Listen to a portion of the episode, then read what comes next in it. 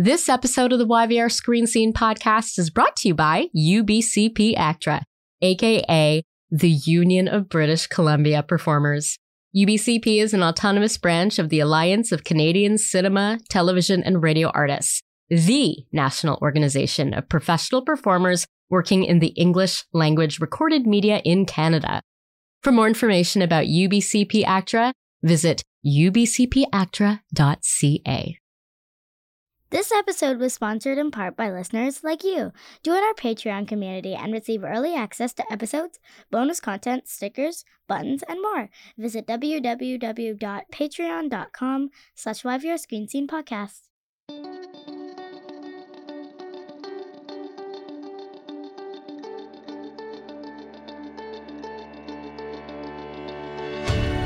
Welcome to the YVR Screen Scene podcast, where we pull back the curtain and expose the beating heart to the Vancouver film and television industry, namely the actors and filmmakers and other talented artists who do the work.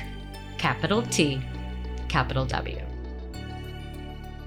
I'm Sabrina Rani Furminger, and today I am delighted to welcome Osric Chau to the YVR Screen Scene podcast. Thank you for having me, Sabrina. I, I had the pleasure of just watching you you change to podcast voice. Oh. That's amazing. I'm going to go back into it for the rest of this intro. Oh my gosh. Now, Okay. Osric doesn't know this yet, but today he's going to help me solve a mystery. Oh, I love puzzles. Yeah, yeah. So, okay, well, let me rewind. Okay. Today is. I'm sorry. You. I also like riddles. I know, and I just so funny because most people just like sit sit there and wait until I'm done the intro, you know, and you're like, no, I want to be. I Uh, wanna, ca- oh, Oh, I'm responding. I didn't I'm realize this was the intro. Okay, No. I'm sorry. no, it's fine. I love it. Audience participation. I, you know, as I said, I've done this 275 times. So let's mix it up. Okay. Okay. Today is the first day that I'm meeting Osric, but I am not a neophyte when it comes to his work. I'm a fan. Obviously, I loved his work as Kevin Tran, a high school student turned ghost turned prophet on Supernatural, and as Vogel, a member of the quartet known as the Rowdy Three. Think about that for a minute. A quartet known as the Rowdy Three on Dirk Gently's Holistic Detective Agency. I've also loved him in decidedly non genre fare, like when he played Charles in Blood and Water, the first television drama series produced for a Chinese Canadian audience that mixed dialogue in English, Cantonese, and Mandarin. Osric won a Leo Award for Best Supporting Performance by a Male in a Dramatic Series for this role. And I remember the night he won because his look was iconic. And I have like one, two, three, there are like nine C's I've written for iconic. 10 out of 10, A plus, no notes. I will share a photo on on uh, the YVR Screen Scene Insta. So go there to see a photo of Osric from the 2016 Leo Awards. All right. Osric has also had great roles in Star Trek Discovery, Nancy Drew, Christmas at the Golden Dragon with friend of the podcast Markian Tarasiuk, and The Flash. I've even loved him in work that most of you haven't even seen yet, namely Van City, the proof of concept about a group of up and coming actors in Vancouver that Brady Roberts and Sachin Sahel told us about in the fall. Osric is equally adept at comedy and drama, at being a supportive member of an ensemble, ensemble while still shining on his own. I'm also a fan of the fact that Osric wears a lot of different hats. He's a producer. He's a writer and director. Osric, I Yeah. have a bone to pick with you because I watched your short film, Good News This Morning, right at that desk over there.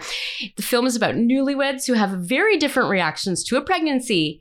And I just sat there and I wept. If there's anything wrong with my eye makeup, that's on you, friend.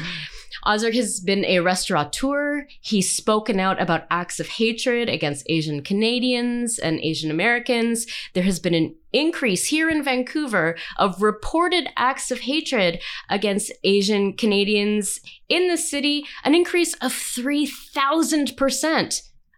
And that's just the reported ones. It's probably a lot more. And so these voices really matter uh, in terms of bringing attention to that. So there is clearly a lot to Osric Chau. I, I see why people wait for the intro now. I'm literally, yeah. I've got questions. okay. Who is he? How does he see himself? How did we get here? And where does he want to take us next? We'll explore all of that, probably a little bit more. I'm feeling the energy already. Cool. Is that the puzzle that we're trying to today. figure out? That is that is, ah, yes. ah, Now you're going to let me welcome you to the podcast? Yes. Osric Chau, welcome to the YVR Thank you for having me. Sabrina. I what a You did quiet intro. down a little I, bit, I right? did, I did, I did. I, I mean, you you introduced me in ways that I don't think of myself. You know, I I think Ooh. I, I don't think of anything that I've done as things that I'm doing, and so it almost feels like I start with a fresh slate every time, and I have that experience that you know, like all of the past projects I do in my mind was school. Right, those are classes I took, and now like the the real challenge is up ahead. The And so I- next thing. It's always about the next it's thing. always the next thing and i and i enjoy the process of doing it it's not that i'm like i have to hit the next target it's just like this is the puzzle that i'm trying to piece together for the next thing and how can i use all the experiences that i've gained to kind of tackle this challenge That doesn't really help me in my mystery though, trying to figure figure you out what I the puzzle is. If you're like, I did it there's always a puzzle. i told you i like to do puzzles and i i do them pretty quickly well, there you go. i suck the fun out of puzzles So if I have to squish you into a box though, or if I'm going to choose like the uh, write a little bio line underneath one of the various social media accounts, like how how would I describe you? How do you describe yourself? um trying to learn everything but i constantly fail I don't see that category on the IMDb. I don't. Um, I, I think, I mean, acting is kind of where I, you know, th- that's my my bread and butter, right? That's where I kind of built a career. But I think my my day to day is more producing at Mm. this point. Like everything that I'm doing is like, how do I get the next project up off the ground? Whether it be, you know, scripted, unscripted series, animation, video game, um, there there's so many like restaurants there's so many random endeavors and it all falls back under the producing banner Hmm. and, and what is producing at the end of the day it's just solving problems right Yeah. and which is why i i do love puzzles because it is a problem to be solved how Mm. does this picture look like sometimes you have something to follow yeah. most of the time in film and tv you, you don't really have a template to follow so you just have to look at the pieces that you have start putting them together until an image starts appearing and then Yeah. you realize like oh i need to find this piece that piece and then i will have a dog right I would like to push back a little bit or add to it because it's you're not just produce like solving problems you're also creating as Yes. well. Like everything that you're talking about is about putting something else out into the world you know which is like that big picture that you're talking about the literal picture. yeah. I want to do a puzzle. Maybe i should have a podcast where we like do puzzles while we're great. talking. I mean we could just do yeah I, I'll say like the the first um a, as a minority actor this was one of the the issues that I faced growing up. I you know I was a fairly early generation of minority actors back when there weren't any. And one Hmm. of the first pieces of advice that I got was like hey you want to be an actor? That's great right? Family believes in you. You you know you're a good looking kid. You got some talent. You should move to Asia where they cast Asian people right? Mm. and that was like coming from a place of love and belief. And like, ah, you're right. they are, Yeah. I can't name any Asian actors here. Why would I think it's even possible? And so I, I did eventually end up moving to Asia for a little bit. Um, and then I came back and I started working, and it was kind of like, okay, it's actually possible to make a career here. But the the auditions were still f- few and far between. You know, my my Caucasian counterparts would audition like three to five times a day sometimes, and I would be lucky if I got like one every two weeks. and what were the roles that you were reading for at Yeah. that time uh, did they have names yeah, I I had gotten to a place where I had kind of established myself, so I you know I got to play like the bigger roles, right? So you know I I graduated from like teen gangsters, um, and like delivery boys to to like technician and like best friend and supporting roles that could go you know this was at the early stages of like hey we definitely want diversity and so you see you know you know, colors of Benetton in the audition room, but Mhm. you would later find out that they did eventually hire the white guy anyways. But it, w- it was like the beginnings of that, right? And so there was a lot of like resentment and bitterness and and I was, you know, I was looking at the the generation ahead of me, like wondering, like, hey, like when are you like you guys who have, have succeeded, like when are you gonna do something for the rest of us, like create something. Yeah. And then I had a, a moment with um, with an up and coming Asian actor who who looked up to me, and we kind of we had a brief conversation, and I realized that he was waiting for me to do something. I'm like, oh my god, we're all waiting for someone. Yeah. I'm like, okay, then I need to break the cycle and start because if I'm just complaining, and this was the moment I realized, if I'm just complaining for someone to do something and I'm not doing something, that kind of makes me a hypocrite, and I don't want to be that. Yeah. So I changed my behavior and I'm like, okay, this is a problem to be solved now. If I want more things to happen for myself, for my community, how do I solve that problem? It was years of learning how to produce something, years of failing, years of making really bad projects to the point where I recognized what a good one might look like Hmm. and like, and then just working backwards from there. And bringing your community with you. I mean, watching Good News today, like we had some friends of the pod in there. Like we've had Nee on the Oh, on the pod. Yeah, we've had um I even saw Viv Leacock and his son. yeah. You know, in there as well. But could we just take a step back though and talk about? I mean, it's not just about like in my view, and I've spent a lot of time in the anti-racism space, and I sit around literally. I like going to sleep at night. This is one of the things I ponder as I fall asleep. Is like, how do we like, how do we break down white supremacy in our industry? And but it's really about kind of it's it's not just about breaking it down. Like part of the process has to be also like explaining what the the negative ramifications are you know? Like why is it bad? Like what is it like to grow up? And i know the answer to this because i've been there.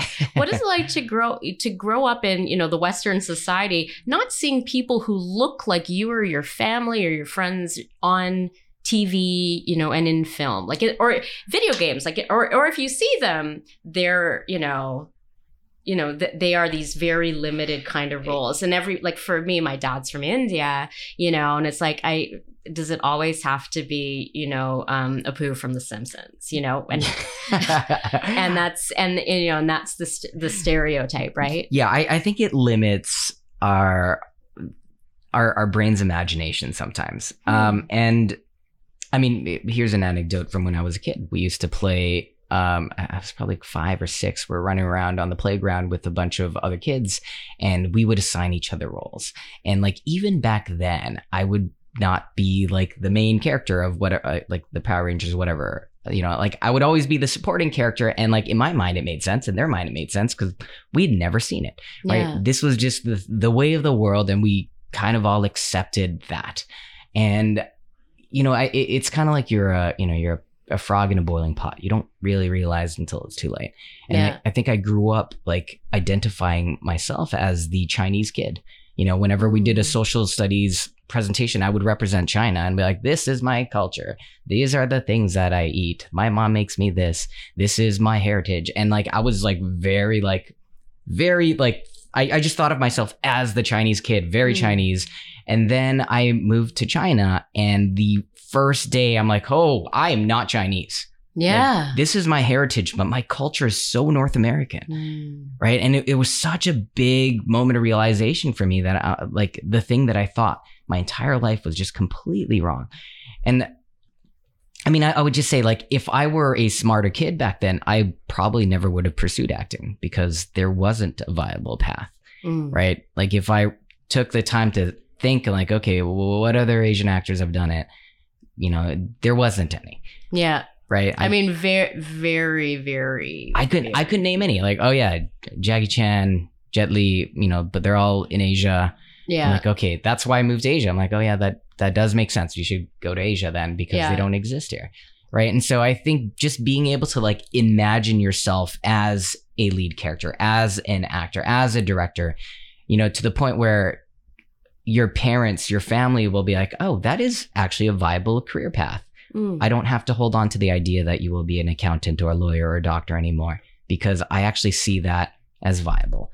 Right. I think Yeah. that's huge. And I I was very lucky to have very supportive uh, parents and family. And even though they didn't understand, they saw that I was super stubborn and I was going to listen to them anyways.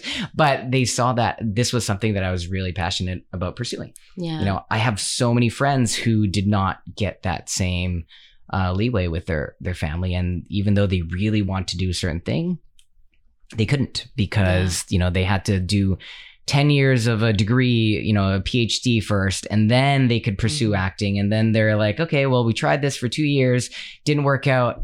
So I'm, but I have a PhD. I'm like, well, you know, you just set yourself up for failure. Yeah. You, you, you told me you just put 10 years into plan B for your parents. You put two, two years into your, like your dream, your plan A. And that didn't work out. Therefore, you're going to go back to the 10 year plan B. Like, of course, like it was always Yeah. going to be that way Yeah. right? You never gave yourself the chance to even succeed. Yeah. Like if I wanted to be a doctor per se, and I go out there and and I try to be a doctor, and everyone's like, "Well, did you go to med school?" I'm like, "What's med school?" Right? I, I like I think a lot of people look Yeah. at acting and the film industry in the same way. Like people come in and they're like, "Well, I want to be an actor." Like, well. Have you have you done any training? Have you worked on your craft? They're like, wait, what? There's schools for this. Like, yeah, in the same way that I wouldn't want you to operate on me if you didn't go to med school and you had a lot of training. I don't, you know, I wouldn't want you to act if you you're just coming off the street either, yeah. Right? Like sometimes that does happen. You, I, I, I hope it never happens in the medical field, but Gosh, I hope that too. yeah, Let but me just say that for the record. Yes, I, I I hope never to be operated on or deal with a medical professional who has not been to a medical school. Yes. yeah, but it, it does happen in the film industry. So I get, I understand why people can think like, oh yeah, you just get discovered and then you're famous and then you know things happen. Like yes, but that's you're still trying to win the lottery if that's your game plan. Yeah, and um, a minority actors, BIPOC actors, you know, really don't have the opportunity to. And like, I, I'm. Did you feel this as well? There's no opportunity to even make a mistake. Of course not, Yeah. because like we're trying to. I mean, it's a systemic issue. Yeah. right? People, the studios, the networks, they have built their business plans based off of, you know, white leading men, Yeah. right? And like they're trying to shoehorn every, you know, women included, minorities included, they're trying to shoehorn all of us into the system, into that formula that has worked before. And it, when it doesn't, they're like, well, uh, why, why are we trying to change the, the formula? Yeah. right and i think i've gotten to the point where i realize i'm like okay like i i shouldn't force myself into their system i just have to create my own Mm. right every filmmaker essentially is creating their own industry and that's what we have to do we have to create a demand for the content that we make and and, and that's when you can really enact change you can't Yeah. wait for you know I, there's a moment where I was when I realized I'm like, man, I'm just waiting for like some Jewish guy in LA to write Chinese stories. Like I shouldn't Wow. want that. Yeah. You know, even if they like they're allies and they're re- like I shouldn't wait for them to do it because like I don't want to put them in that position, Yeah. right? We should kind of learn and teach our own community how to tell our own stories. We have so many stories that we're that like we haven't told yet that you know and we, and we have to learn. We have to practice. We have to make mistakes. So, you know, to your point, if if it feels like we can't fail, then how do we learn? Yeah. If we have to be a, a, like a hundred percent batting average, and you know your straight white guy ha- can succeed at thirty, like they're gonna win every time, Yeah. Right? So like Crazy Rich Asians was a huge pivotal point for the Asian community because like everyone knew at that moment, like if this movie doesn't do well, it's like gonna go the opposite way for us Yeah. right it did our you know we had there's like three organization that popped up from that movie opening weekend six asian led projects got greenlit because of the opening of that oh film my gosh, that's right huge. it made such a big difference and if it failed, they would have been like, okay, well, these projects are not Yeah. happening and they're never going to happen. so i mean like in in the asian community in hollywood we there's pre crazy rich asians post crazy rich asians yeah. Yeah. Yeah. And then we have, you know, um, everything everywhere all at once, Yep. right? And yet at the same time that that's happening, because it's, it's like, it's heartbreaking. Um, because, you know, on, on one hand, we have, you know, on the big screen that kind of success, and yet the hatred, the acts of hatred against, you know, Asian Americans, Asian Canadians, you know, continues. Um, I know that even uh, last year when um, uh, Amanda Sum uh, released her music video for Different Than Before, I, I, I, was an ex- associate producer on it, uh, Oh. directed by Mayumi Yoshida. Yeah. Um, you know, s- starred like all these like you know huge huge names from you know the uh, Time on, Olivia Oh, Chang, time, yeah, Olivia Chang. So, Suchin was in it Yeah. even, um, and uh, and um, Amanda's mom. But even I, I, we're friends, me and Linda from way back. Um, but you know, the day that that like we had our big premiere, uh, there was an elderly uh, Chinese man was severely beaten in Vancouver's Chinatown. You know, and in a clear act of of hatred like what kind of connection you know do you see like let's be even more explicit between it you know between like what's going on in hollywood and you know what's you know what has been happening you know the last few years i mean definitely since you know i mean granted if you're bipoc in this country you're like oh yeah it's always been there but Ah. you know the it's become even more audacious i would say since trump and then you know you know since covid Yeah, I, I mean, I think, it, I mean, for the Asian community, we revere our elders, right? To the point where, like, if you see any old Asian lady or man, like, get, I don't know, any sort of way, like, it just, it feels like it's your your own grandfather, Yeah. your own grandmother, um, and and it's unsettling, right? Yeah. So I, I think Hollywood's, uh, I mean, I mean, it all comes down to like to the media and like what's the narrative out there? And like certainly trump has kind of steered it a certain way and there's a lot of misinformation out there and people are just you know they're reacting. Yeah. That's it. Like I, I don't know if there's much thought to it but like if you have pent up frustration you have no other outlet and someone is pointing a direction and you're like that makes sense and you're going off on it then i get it but I, I I don't agree with that. I don't agree with you know generally like lashing out at random strangers, even if they have nothing to do with it. Um, and I mean, it, it's something that I think we're we we all face as humans. Like if I take um, the China, Chinese and Japan relations, Hmm. right? They had terrible relations for a while, and like when I was living there, there there are a lot of Chinese people that just flat out hated Japanese people. It didn't matter what they did. I'm like, well, they not they're not part of any of this stuff. Oh my god. And it's so like I it's so funny to me sometimes when I look at these labels that are created to describe certain groups, Yeah. you know, where it's like Asians. Do you know how many cultures there are? Like So apparently many. we're the same kind of Asian, but we're not, you know, and even like, you know, No. within like, you know, the, the like with like, you know, Filipinos, Koreans, I Japanese, know. Chinese, Thai, Malaysia. There's so many different, you know, within that there are different, like, I, I don't know. It's just, it's this massive part of the world with this magic you know majestic tapestry of so many different colors right? You know so like co- like colors of cultures not colors of I think- people. I'm not racist okay? Damn! I, I think it's easy to generalize, and in a subject this sensitive, I think it's lazy, Mm, right? Because you, yeah, they're. I mean, just just thinking of Asia, they're like when you think of Asia, most people think East Asian, yeah. right? Which is Chinese, Japanese, Korean, right? But that is three out of more countries than I know. i think there's like 30 Probably, countries. right? like it Like- includes like um like afghanistan I I think yeah, Central Asia. central asia yeah, yeah. that's great like There's a lot. there's so many right and like you even look at like southeast asia who i think gets the the most flack you know Mm, and like indonesia for example they are the fourth largest country in the world yeah people probably don't realize that. They have they're probably going to catch up to the united states in population fairly soon. They are one of the biggest emerging markets in the world. Wow. Right? It's like there's so much in asia and southeast asia that we do not know. And i think part of that is i don't know perception education. Like uh, actually there was this thing i mean i think canada is less guilty of this but um, i don't know if you know this but in america when they teach the world geography they have uh, they have this map and in the map australia is like this tiny little thing in the corner and of course america is dead center right? This you know they are the sun of this universe.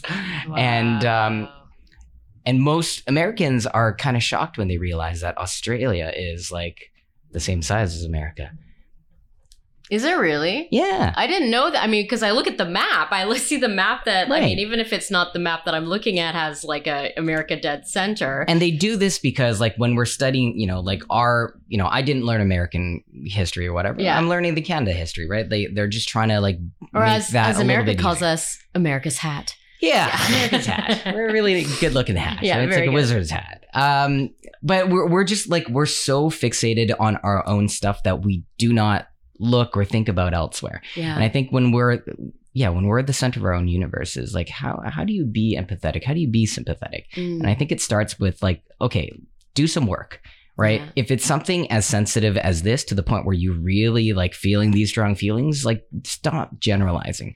Because like one, you're you're outnumbered, yeah. and two, you're just wrong. Right? So like I think everyone needs to educate themselves on on all of these issues because they're they're so complex. yeah. And it's certainly no one on our side here that is to blame, right? Why are you hating, you know, each other? Like, I wasn't a fan of the Holocaust. I'm not going to hate German people because of it. In in fact, I, I love German people. Germany is one of my favorite countries, right? But like, if you're going down that path, it's just like, what, what do we do, right? Like, Mm. you, there's no one in this planet that you do not have like a beef against because we've all been part of some culture that has done some horrendous thing at some point. Oh my gosh. Some of the worst.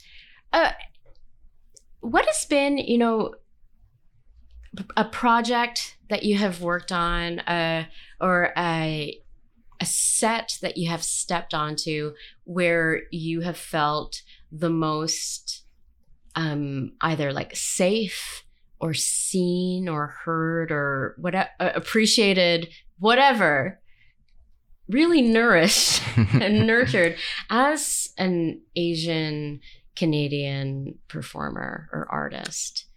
Um, you know, and like I like and Yeah. when like because I'm curious, or did you was it one where you had to create it for yourself? Uh, you know what? I was very fortunate to work on a, a movie called Worth the Wait um, just like two, three months ago.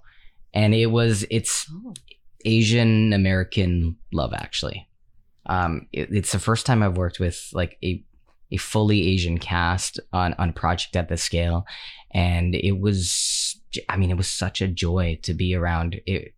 You know, it was an ensemble cast, but like, and everyone was treated as equals. And it was the first time where they, you know, they're kind of like scheduling and like moving things around to kind of aid performance, right? We're like able to explore a scene thoroughly in ways that I, I'm just not used to because it's, you know, it's just been so long when I've had a director like, okay, like, how do we make this better? How do we, like, what can I do to help you get to the part where you want to, well, to the place where you want to be for this scene? yeah, right? And it was just really cool to have that kind of um, care into a project like this. So it, you know, it's a rom com, but I'm I'm very excited for this thing, and it it, felt really nice. It like we didn't have a, a bad egg in in in the group, right? It was um.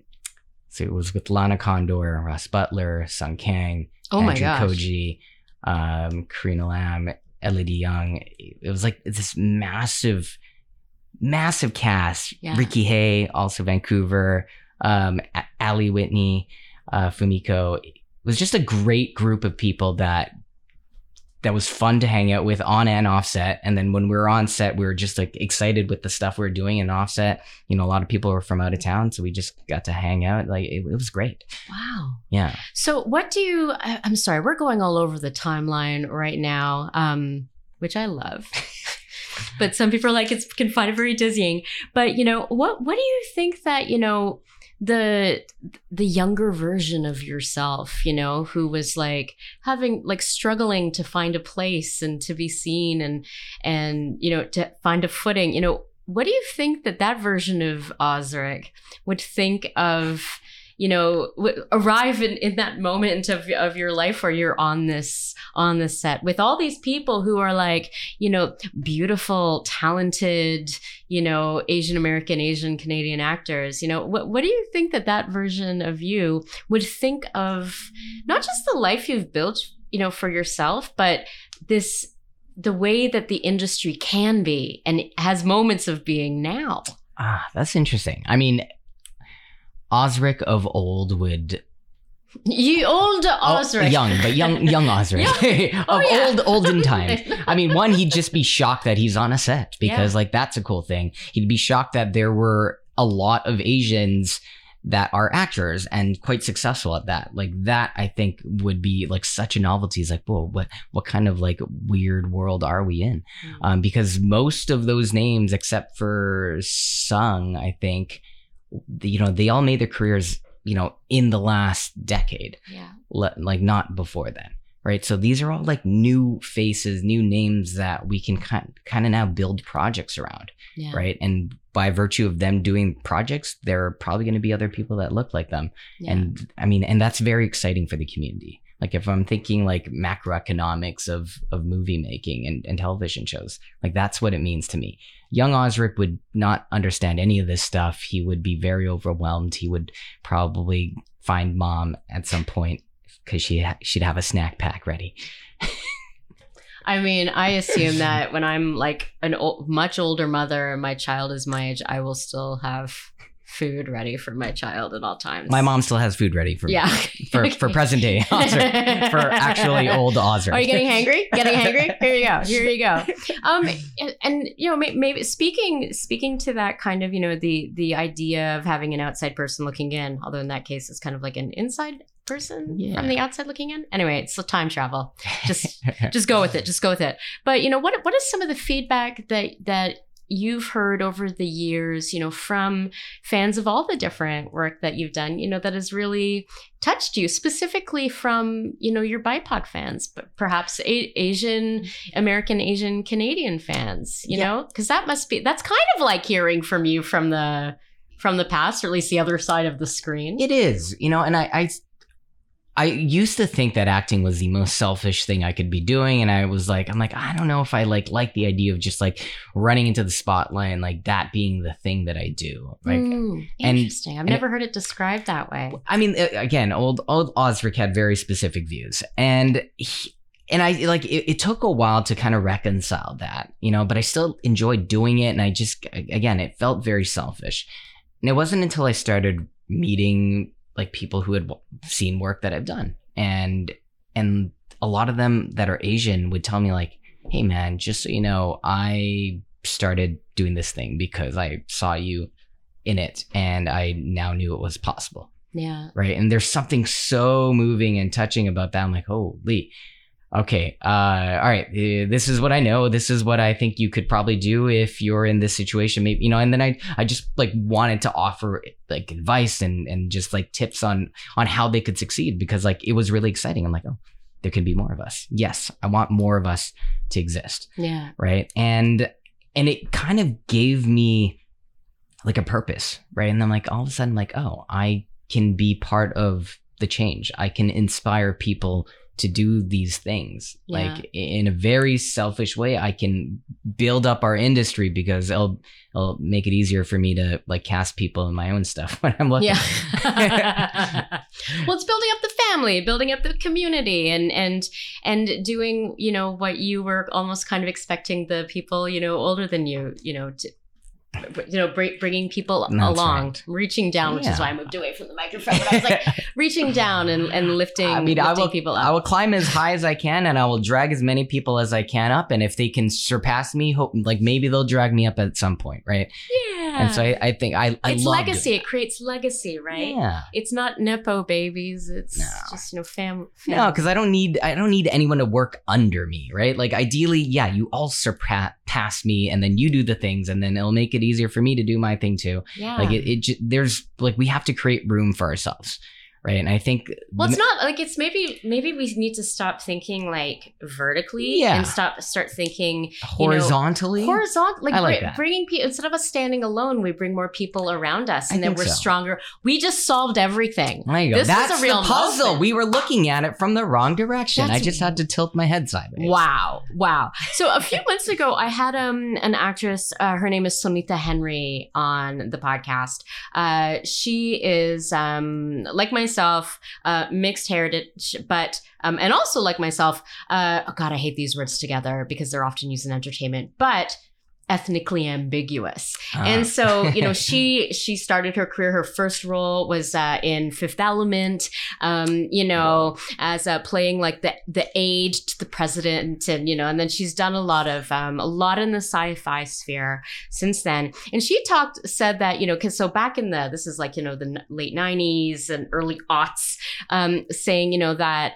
Uh, she found a good home, especially at the beginning in sci-fi in genre, Mhm. because it was like because you know in in like procedurals and stuff they couldn't quite figure out where to to put her yeah. you know and and there and there's a certain look that a lot of the shows especially american shows you know network shows um in that kind of like the crime and the health and all that kind of stuff uh that she didn't didn't fit. And so but in sci-fi it was like oh you're ethnically ambiguous. You're like a person from the future you know? Kind of going back to you know the uh very revolutionary at the time you know gene roddenberry's star trek where oh we have multicultural we have we have people from many different races. We're the future. This is our our dream. So and i guess all of that is to say like you know when you were i mean because i'm looking at scrolling your you know especially the the early part of your imdb you know and like right up until you know like kevin and stuff Ke- kevin supernatural you know you you seem to do have done a lot of genre stuff, you know, sci-fi. I think I saw some horror in there too. Um, did did you find like that you you found a home in the genre world, you know, earlier, you know, because the directors or casting producers, whatever, had a different mindset. So tell me about that. Um, I love genre. Um, it- Me too, clearly. Yeah, I yeah. We at have my office. Yeah.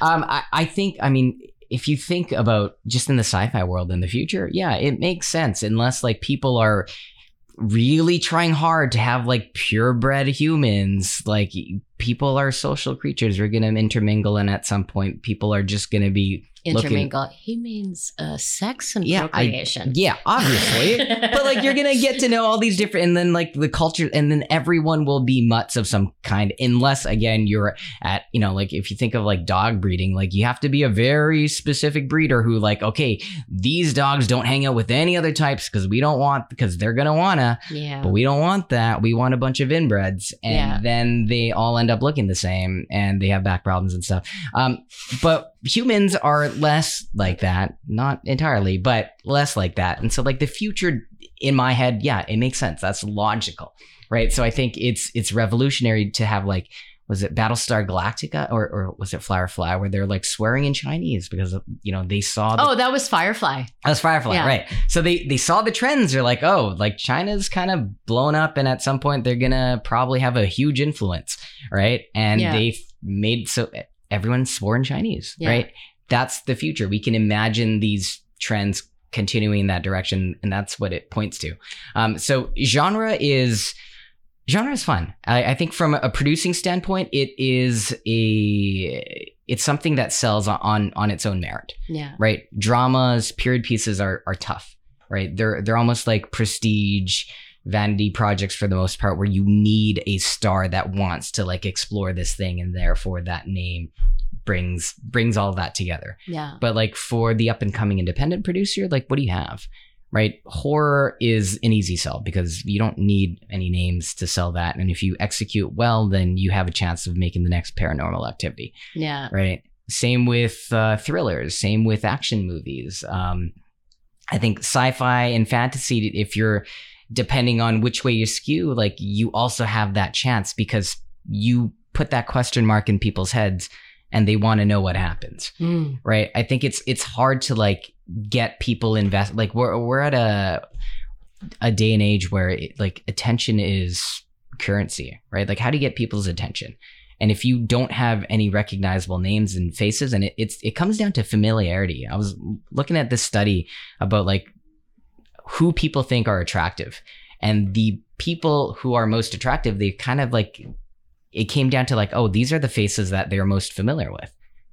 Like that's why it's Mm. attractive. It's not, you know, the standard of beauties because they see more of those types of faces in media Yeah. right or in you know wherever that's just what people find attractive is the the content they consume right so like we're if we're as consumers looking at all these projects and you can choose and like okay this is about you know a very specific situation in a marriage and it's like okay that's cool right? It's like oh this is like zombies killing i know vampires and you're like i don't know what that means but i'm kind of curious to find out right? Like just but like you don't need to know any names like you're gonna probably skew that way even if it sounds so stupid. It's just like well i just need to scratch that itch because like that it's so ridiculous Why would it's like zombies kill vampires? yeah i'm, I'm just saying like zombies kill? I'm sorry, I have questions. Question mark. I have questions. So there's the thing. Yes, that's why I will always. Yeah. I will always pull the thread. but that's why genres Yeah. that's why we love genres because sometimes when they do it well then it, then it ends up in your trophy case or on your wall I love you describing it as a trophy case because, like, so for people who this is your first time to the podcast, scroll down my any one of my either of my instas, you will see I have this glass case that's filled with the toys of my childhood, which includes like all my Star Trek: Yeah, The Next I love Generation that you have Nightwing. figures. Yeah, of of course I do. I love. Nightwing. Yeah. um and uh but i have all my smurfs and i love the idea that like you know i've i i captured all these smurfs and now they're in my trophy case what i find interesting though about what you said uh is you know because i'm gonna pick that bone with you now um about your the short film that you've written in the last couple of years good news uh featured some friends of the podcast um very uh it's it's not genre uh it, it's i mean it's drama it's, It's comedy it's um it's like a a punch to the gut. It's it's about relationships you know but i think what was you know I, I watched it and I, I was thinking like there's so many things especially somebody who's gone through pregnancy. I won't give spoilers I, but i will include a link to uh, to the film in the footnotes for this episode.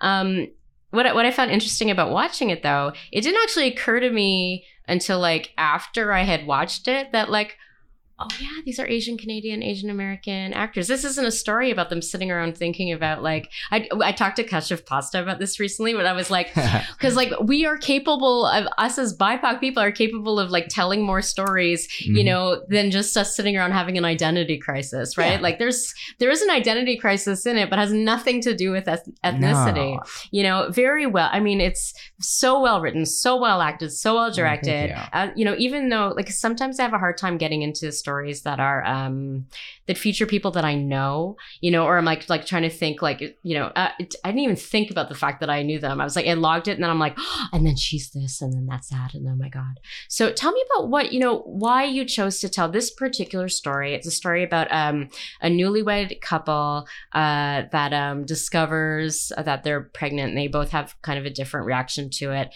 And um all is not as it seems uh but you know it's very um in a lot of ways really raw like really raw emotions um and uh yeah my all my coworkers saw me cry again like oh god sabrina's crying in in her office again why was this the story you wanted to tell and what does this tell us about the kind of stories that you want to tell moving forward Um, I mean, for me, it was an exercise in directing. I've I've Hmm. thought of directing for a while, and you know, it was kind of one of those things like, ah, you know what, I should just try it, right? Like, um, well, my agent called me. He's like, hey, give me your director's reel. I'm like, I don't.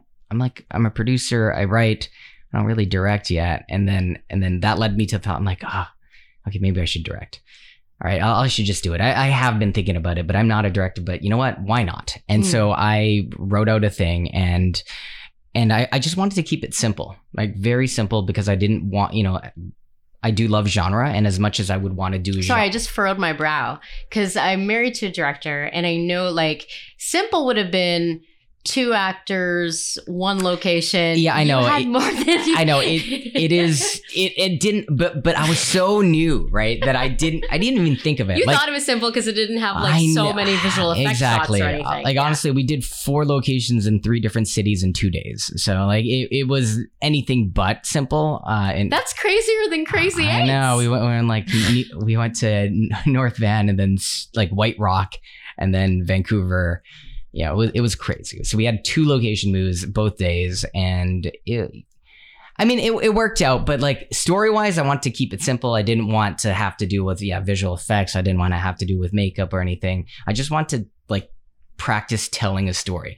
And Yeah. I had very strong feelings about children at the time. Mm. And I, you know, I, I'm like, I, yeah, I don't want kids parents stop pressuring me to have kids Yeah. and I was just trying to uh, I was kind of like brainstorming like okay what in what world would I maybe consider wanting to have kids what does that look like and I just that's the thought that led me to that moment where I'm like whoa that I'm feeling something what is this feeling that I, that is happening in my in my chest right now and I I just kind of worked backwards from that Yeah. right? Like, how do I share that feeling that I'm feeling with this thought to an audience? And, and that's kind of where it started.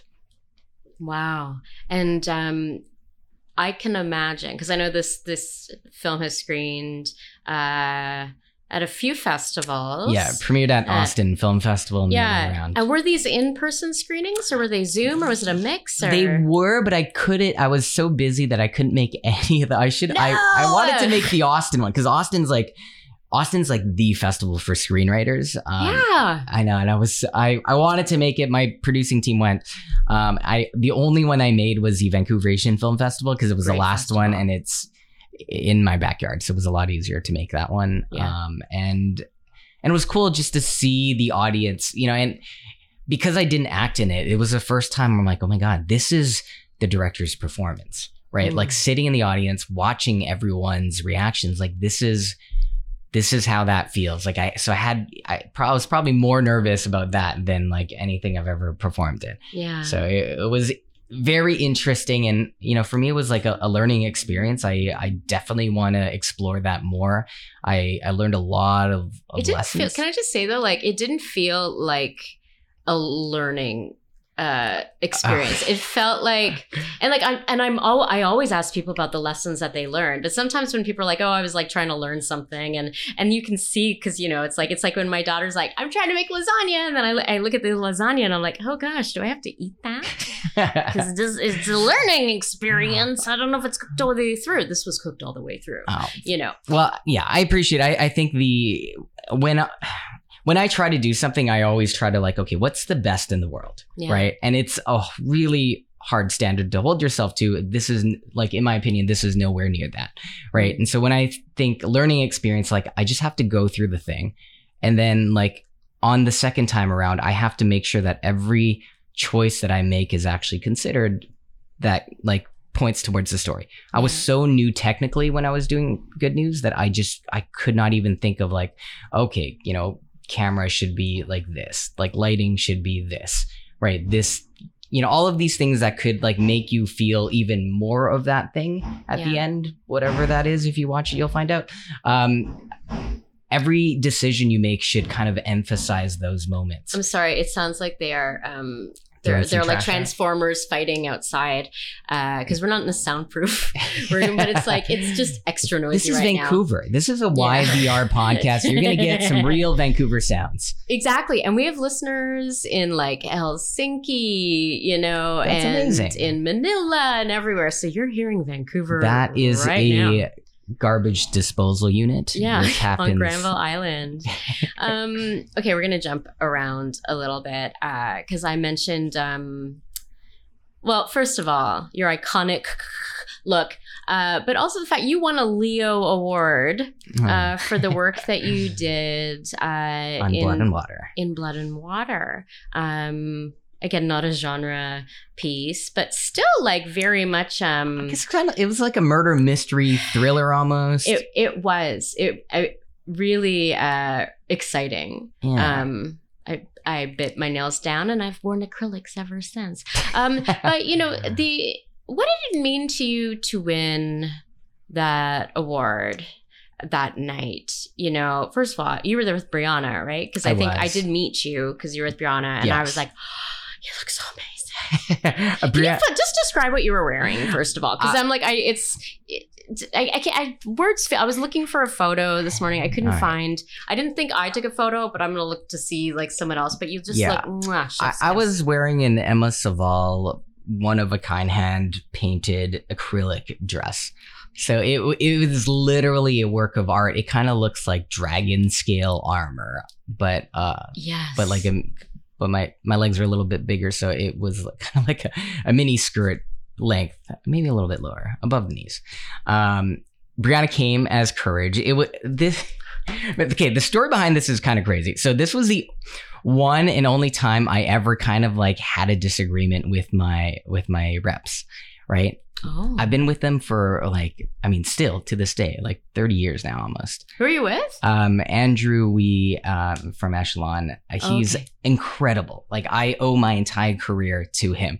Um I take his advice on everything and this was the one time where I I we you know, he had a couple of other clients going and, you know, he emailed me like, hey, Osric, like, what's, uh, you know, what are you going to wear, uh, you know, for the Leos? Um, you know, like so and so is wearing Christian Dior, so and so is wearing, you know, Armani or whatever. And I had just flown back into Vancouver. I had not like, totally slipped my mind. I'm like, oh man, I left my suit in LA. I'm like, maybe I'll just wear the dress. Um, as a joke, right? And he responds like, Osric, do not wear a dress, all caps. I'm like, whoa, maybe he's got strong feelings about this, right? And I just didn't like think about, like, I didn't really think about it. I'm like, huh, like Andrew's very progressive. Like, he's not like, you know, I, I'm surprised actually. Yeah. And then uh, after a couple of days, I'm like, I wasn't actually gonna wear a dress, but now I feel like I have to. Yeah. And there's a bit of that contrarian in me that, like, if you tell me I can't do something and I don't agree with the reasons, I almost have to do it. Mm. Right. And so I just started going dress shopping. I'm like, okay, I guess I'm wearing a dress to the Leo Awards. And I'm like, well, I don't, I don't want to, you know, I was just like thinking, I'm like, how did, like, I don't want to make fun of the Leo Awards or anything. I'm not trying to make light of the situation. I'm like, I just want to wear a dress and look good in it in the in the same way that a girl might wear a, a suit and look really good in it. And you did. No, and like, and uh, please continue your story in a moment. But the thing about the dress, um, I mean, it was the whole look. It didn't. It wasn't like um, some like it hot. You know, like oh, I'm. You know, like it, there was no making fun. You know, it was. It, it empowering and powerful and also like doing the challenging what we expect from gender norms which has become since then you know harry styles and um, we see a lot more of it now, but you know, back then, although in my mind it was yesterday, but it was 2016. It was a different time. It was. It, it was. Yeah. And so, so what happens is I, I'm, um, I get a call from my manager, and um, he's like, Osric, what are you doing? And I'm like, oh, I was in the changing room of a dress store. Mhm. I'm like, I am fitting for a dress right now. And he's like, okay. He's like, hold on. And he looped in like my my agents in LA, my mat like my PR uh team. And he's like, okay, so like you just gotta know, like uh, like we're very progressive, like we understand like why, but just so you know, like not everyone is that way. And like BC is not necessarily the most progressive place. And like you know, this might turn off a lot of people from like wanting to work with you. And I, I like sat with that for a second and I'm like, I don't know if I would be okay with working with them either if this is their view on this.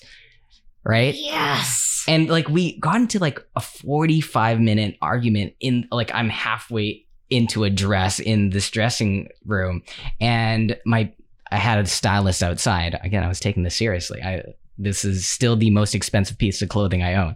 Um and You still own it? I do. Can I borrow it? If you. Um, so- it's beautiful. yeah like the conversation ends he's like okay like you like you know we're not going to tell you what to do at the end of the day just know that we we don't agree with it and we're going to have to do a lot of damage control like and we'll just be ready for that right? And so like control. and and you know i'm thinking i'm like "Oh, why would i put my reps in that position? I don't want to do that to them. But i step out of the this stall and um and my stylist is there. It's like just so you know i'm not going to charge you for the 45 minutes because like i you know i stand by you. And I'm, I'm getting emotional just thinking about this part but he's like there's this little girl that i was just talking to her her mom came up to me and um and it comes back to like those those people that you know tell you like how big of a change you made in their lives. She's like she wasn't gonna go to prom because um she wanted to wear a suit. And and she didn't think she could but she saw you fitting this dress and and her mom's like she just came up to me and told me that she was gonna go now and it was like that moment. I'm like, okay, I'm I'm I'm fully in. Yeah. Right. I I I can't not do it now. And so like I I got it like a whole makeup hair team and and I and I, and I did it and I I was like so nervous because I was just Yeah. thinking of like the potential backlash and all these things. Um and I asked Brianna, I'm like, hey Brianna, like would you, like what do you think about like coming with me? I could use some like courage and and of course Brianna's super down. Like Yeah. and um and yeah, it was like probably one of the most powerful moments in my life of just like taking that chance and like didn't know what to expect. And turns out it was like incredible. It was a great icebreaker. It was just so easy to talk to people. I had people that worked on every single leo where it's like whoa this is like the first interesting thing that's happened in like the last however many years. Were, I mean, I, I, I remember it years later. I remember the look, and I, I didn't know any of the backstory there. I just wanted Yeah. to talk about the wow. and then i won and that was even cooler i'm like Yeah. oh okay well that's awesome and you know it was just like the icing on the cake and i you know i i remember writing writing out my speech and like with all of those thoughts in my head and like blood and water was one of those things where like no one thought it should happen. It hmm. didn't make sense. It was you know they didn't have enough money. It was an all asian cast. That's never happened. And i'm like And it was trilingual as well. right? And my my opinion is always like well if it doesn't exist then like why not be the first? Why not why not do it? I don't i'm not here to follow in the footsteps of anybody else Yeah. right? If i happen to great. But i'm also not afraid to be the first if i believe that's the thing that should be done. Wow. and i think that's the thing that has kind of led me to where i am today um, you know i've made a lot of mistakes because of it but it's i've also learned a lot of lessons and i've i've gotten better and smarter in everything that i've done because of that Yeah. So looking back at that night then, what's the lesson that you learned about yourself and about maybe your instincts? You know, that that you learned from, you know, that moment and I don't think people maybe they know this, people who aren't in the industry might not understand like, you know, people want representation and agents in the team you know because like it's also you're benefiting from you know people who've been doing it longer you know they you're you might you're putting a lot of faith in their hands. And in some ways it's like you know you might defer to what they what they say you know. It requires an act of courage i think you know to to speak up and speak against you know the power that power that experience the there and i love that you're still with them you know so cl- clearly like you know there's there's trust and there's uh, mutual respect you know but what did you learn about yourself from that entire experience I, I think with this phenomenal look and you can find a photo of it on instagram the the lesson from that experience was that I I need to and and it's it's a lesson that I have to remind myself to this day. Like I should always do things out of love and not avoid doing things out of fear. yeah Right? Because I, I think it's so easy to be overwhelmed by like the fear of what might happen, right? And we have a negativity bias as humans. Yeah. So we avoid all of these things. And you know, sure, you do the thing, the thing that you feared might happen, but you almost never think of the good things that might happen too. And Yeah. you, you can't even conceive of what that might be. And so you go and you jump off a cliff and you, turns out like there was a parachute waiting for you, Hmm. right? Like you don't know. And that thing might lead you to that next adventure that you've been wanting your whole life. And I think for me, like I always want to give myself that chance to kind of discover what that might be. Yeah. Wow. Whew. This is why I love this podcast because I had no idea we were gonna we were gonna go Yeah, neither did I. into this.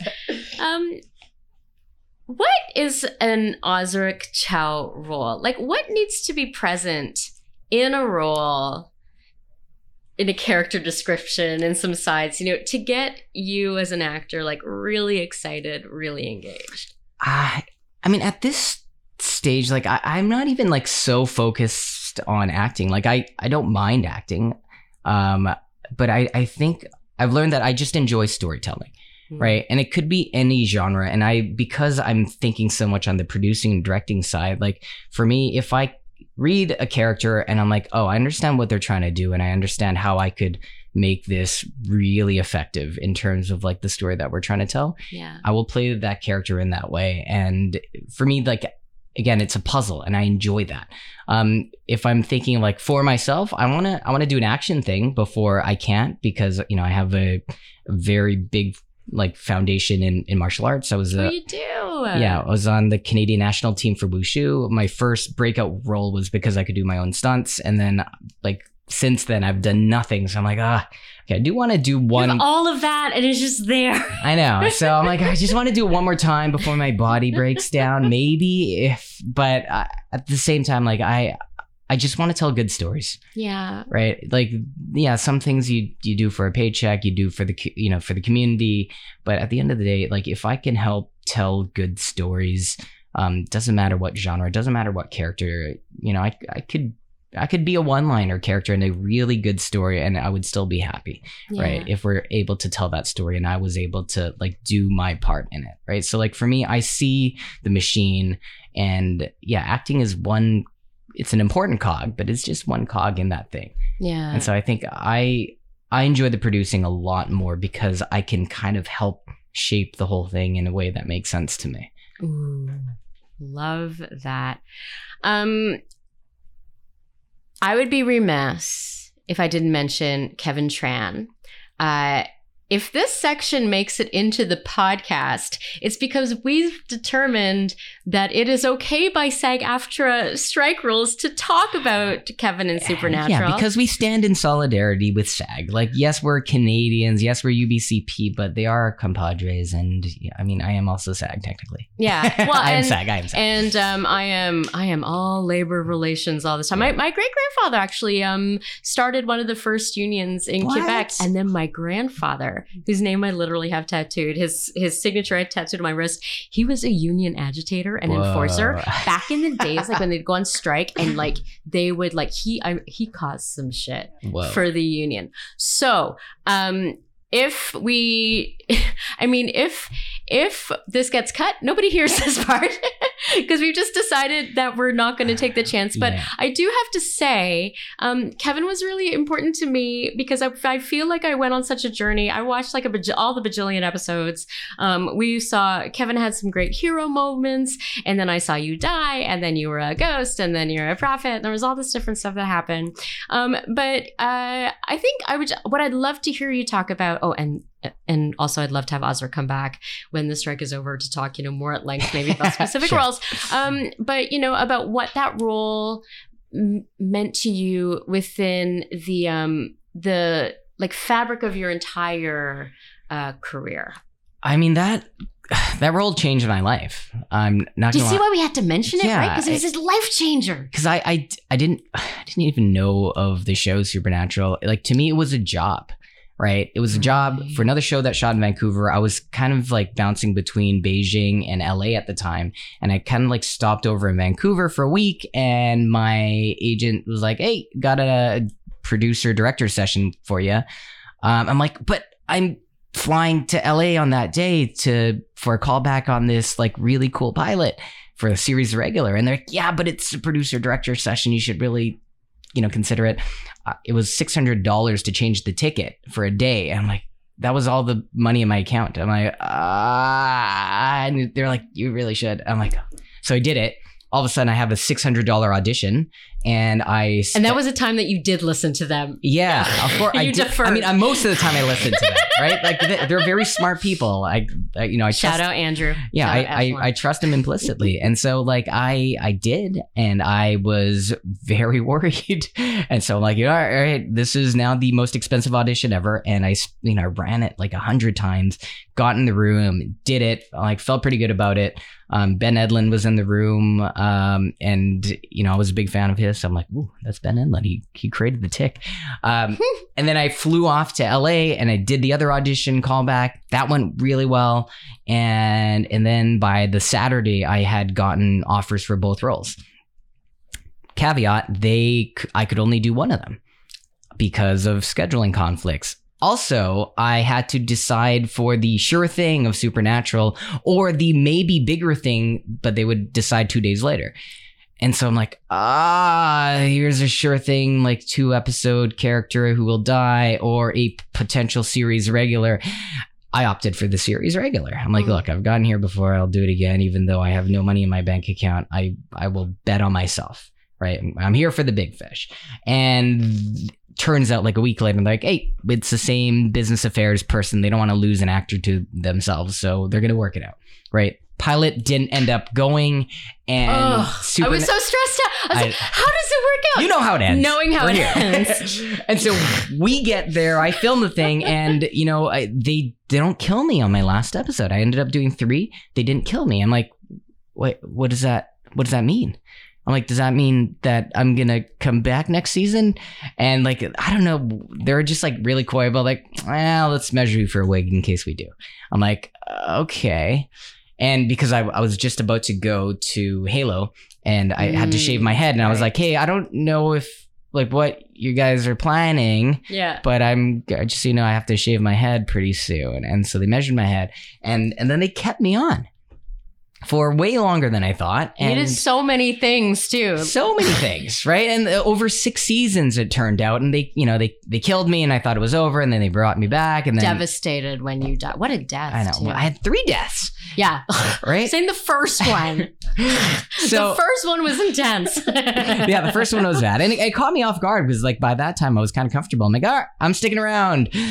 Um, So you made back your 600 bucks. yeah, I did. A little I bit. did. Yeah, okay. Um, and and it and it changed my life, right? Like I, I, I found out this show that existed for like since 2005 had been around. Like turns out the ha- everyone thought it was ending then, and it wasn't even the halfway point. yeah. Um, looking back, it, it was it was crazy. So it it changed my life in ways that I didn't understand. Like all of a sudden, like I went from a working actor to a for sure you're a working actor, you can make a living off of this now Yeah. right? Even though I, I didn't really realize it at the time like because you know we're we're so insecure. We don't know what our future is. We don't know if there's ever going to be a job. You know everything could be our last. And like you always move forward with that mentality. And so all of a sudden like you have fans. I didn't even know what that meant. I'm like oh, why why do they care about me? I'm like this random character on this show that i've never seen right? And it, it, it like kind of flips your world upside down. And they kept warning me like all right when you go to the conventions it's that's a whole thing i'm like Yeah. like what's okay i'm like i've been to like the comic cons like is it like that turns out supernatural had their own conventions Yeah. and they're like a whole ecosystem and like you know i felt Have you been to one with Brianna? i all? have i've been And to you've many. seen her sing and she's stuff? incredible Yeah. right but like it's this whole ecosystem and all of a sudden i'm like wow i you know it, it took years of still feeling like the new kid on the block before i you know i felt comfortable because i felt like an imposter right? Mm. like f- until like maybe you know the last like three four years i still felt like an imposter. I'm like i one am one of the if not the only minority in this group. Two i'm like the youngest. At least for a while i was the youngest. I'm Yeah. like the baby of this group and i'm the least experienced actor. I should not be here. And i, I kind of carried that mentality for like for years not knowing how to reconcile that too but i was just like Yeah. all right, fake it till you make it. Let's just, you know, learn all the things and, you know, keep working and hopefully you, still have a job at the end of the day. Yeah. You no, and you deserve to be there. You deserve to take up space there. Yeah. Well, you learn to. I was you Kinda, I did you- get kind of sick of watching you die by the end. But, you I know, mean, you learn to find your voice, and you know, like, yeah, I was really sad about that, and then I'm like, you know what? Like, if Kevin stuck around just doing nothing, I wouldn't want that either, Yeah. right? So, like, and you know, looking back, I probably would have done things differently. I would have like pitched ideas to the writers. I would have felt more comfortable, but I never felt like it was, you know, my set. You know, Yeah. it never felt like it was my right to say anything or like raise any flags. I was just happy to be included Yeah. right and I, and I think a lot of that comes from i mean insecurity as, a, as an actor insecurities being like the only minority even though like that was a family the cast and crew are so incredible um, that you know was really comfortable by the end of it for sure but you know I, I still felt like an outsider always and i think Yeah. part of what i want to do moving forward is like i want to take the lessons that i learned on supernatural and put it into the next thing i want to cultivate a family in the way that they did it was you know life changing for not just me but for like hundreds of people Yeah. So no regrets then. absolutely not. You know, because you're you have taken something from it and you're gonna plant it and. yep But they say, pay it forward. pay it forward. Yeah. Yeah, you are its legacy. Okay, you're gonna come back, right? Yeah. Like just general, like I not just to talk about supernatural, but like other stuff. I'm in Vancouver. Yeah. I have every interest in doing Vancouver things.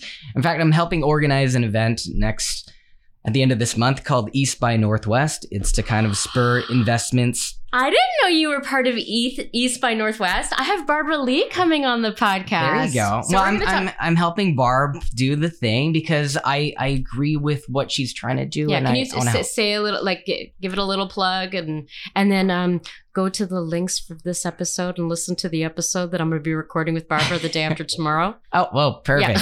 But in but in the, the mean, she- of the podcast, that episode is going to come first. I mean, she'll she'll definitely say it better, but uh, from my understanding, she she just wants to support like one like underrepresented communities. Yeah. Two productions in Vancouver. We're like the third biggest production hub in the world. Well, certainly in North America, maybe not in the world anymore because it's hard to count for China.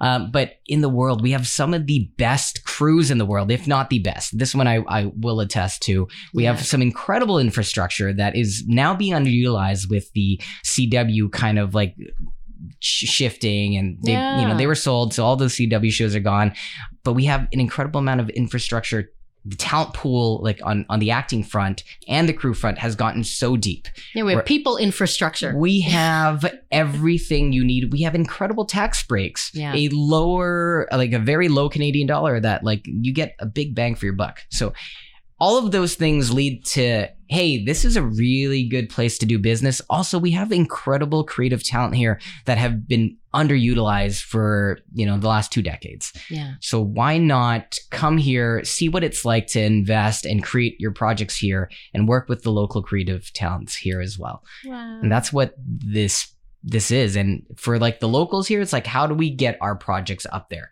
You know, I'm I'm doing a panel, I'm gonna share my experiences and like how I've gotten to the point of developing some TV shows and like putting some features together. I'm about to embark on my fourth feature film.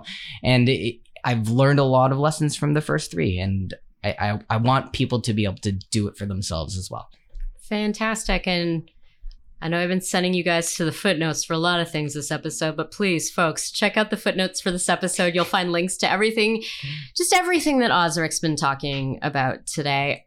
Osric Chau, Sabrina. thank you Thanks so having much for being here today. Where can our listeners find you, follow you, celebrate you on the social medias? Uh, I'm at Osric Chau. I'm not the most active because I am trying to do so many things. I have posts that I should probably make, but I even like picking a po- photo and writing captions like it just drains me. yeah. Um, but I also have a studio downtown Vancouver. Uh, it's called Tofu Bot Studio. If you want to check out the app, It's called Tofu Bot. yeah. That's dope. and it's kind of where we go and write and we've been hosting parties and we're gonna uh, you know i, I kind of want to do community events like the part of the the reason why we got that studio is to kind of host community events to kind of build a community of filmmakers um, that we can all We kind of talk. share resources We with should talk, right? yeah we should uh, talk. TofuBot and YVR Screen Scene present. we'll talk. Okay. So follow my social medias to find out about all these events Yeah, that that's a good Osric idea. and I are going to plan.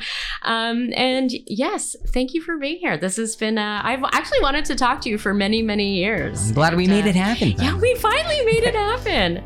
Um, okay, and listeners, thank you for being here today. Please like, subscribe, leave us a review if you are so inclined. They help us find new listeners, and we can have more conversations like the fucking rad one we had today. We didn't swear very much. Did I tell you you could swear? uh, I'm, I- I'm I'm not sorry. big on swearing I fucking love fucking swearing fucking all the time. Fuck. I'm okay.